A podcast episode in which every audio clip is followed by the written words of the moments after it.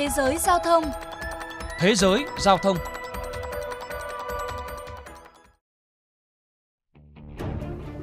Chỉ cách đây năm năm, giá một giấy xê o e, giấy chứng nhận quyền sở hữu phương tiện khoảng hai mươi lăm nghìn đô la Singapore, tương đương khoảng bốn trăm bốn mươi hai triệu tiền Việt Nam. Thế nhưng hiện đã tăng hơn bốn lần đối với những chiếc có động cơ khiêm tốn nhất. Còn đối với những chiếc xe phân khối lớn, chi phí để sở hữu loại giấy phép này thậm chí còn cao hơn khoảng năm lần.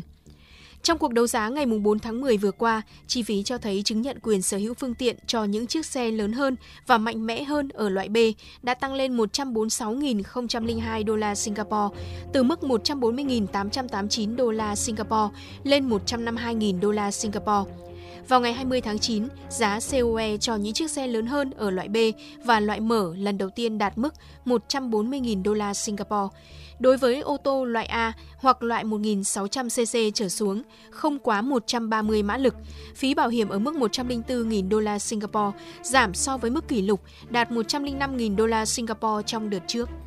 Khi chi phí xê o e tiếp tục tăng, một số tài xế mà trước đó đã mua xe với giá xê o e thấp hơn đang chọn cách giữ lại xe cũ thay vì mua xe mới. Trong vài năm qua, số lượng tài xế hủy đăng ký xe đã giảm. Năm hai nghìn không trăm mười bảy, có tám mươi nghìn bảy trăm tám mươi tám xe loại A và B bị hủy đăng ký. Con số này giảm xuống còn dưới hai mươi lăm nghìn, tương đương khoảng một phần ba vào năm ngoái.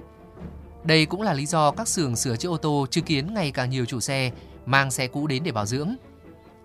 Gara ô tô Alan United Auto đã chứng kiến lượng khách hàng yêu cầu bảo dưỡng lớn tăng ba mươi phần trăm kể từ giữa năm nay. Việc bảo dưỡng bao gồm đại tu động cơ, hệ thống phanh hoặc là hộp số. Bà Không Chi Ji, quản trị viên kinh doanh của Alan United Auto cho biết. Hiện nay có xu hướng là ngày càng nhiều người mang xe cũ đến để đại tu hoặc nhờ chúng tôi kiểm tra thay vì loại bỏ. Họ sẵn sàng trả tiền nhiều hơn để đảm bảo chiếc xe vẫn có thể hoạt động ít nhất vài ba năm nữa, trong lúc họ hy vọng giá xê o e sẽ giảm xuống. Các công ty chăm sóc và bảo dưỡng ô tô ở Singapore đang chứng kiến hoạt động kinh doanh phát đạt. Thậm chí có công ty có lượng khách tăng gần sáu mươi phần trăm trong năm qua. Bên cạnh việc mang xe đến xưởng để kiểm tra, sửa chữa, đảm bảo an toàn khi lưu thông như là thay bộ lọc, thay má phanh hoặc là kiểm tra lốp, nhiều người còn vung tiền vào các dịch vụ thẩm mỹ xe. Dịch vụ sửa chữa ô tô Yap đã phải chuyển hướng và tập trung lại hoạt động kinh doanh của mình. Ông K. Yap, giám đốc kinh doanh tại dịch vụ sửa chữa ô tô Yap cho biết. Nhu cầu về làm đẹp cho xe hơi đang rất lớn.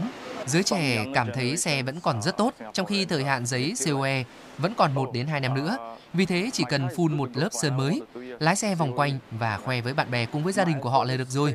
Dù sao thì chiếc xe cũng sẽ bị phá hủy, không ích gì khi bỏ tiền ra để đại tu cầu kỳ.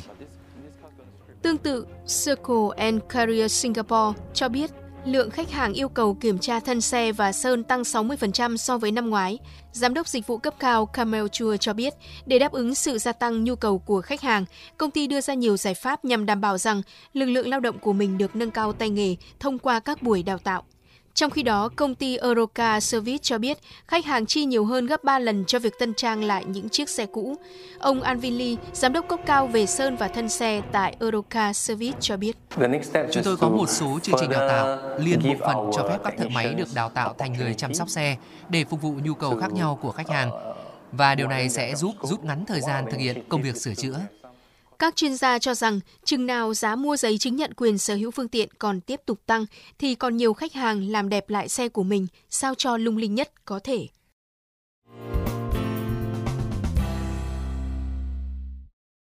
Còn tại Việt Nam, để mua một chiếc xe ô tô mới dưới chín chỗ lắp ráp trong nước, bên cạnh giá niêm yết do nhà phân phối công bố, người dân phải trả thêm đến bảy loại thuế phí khác nhau.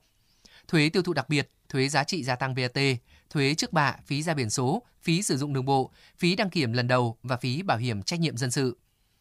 Do đó, so với giá xe niêm yết, giá lăn bánh có thể chênh đến cả chục triệu đồng, thậm chí cả trăm triệu đồng, hàng tỷ đồng.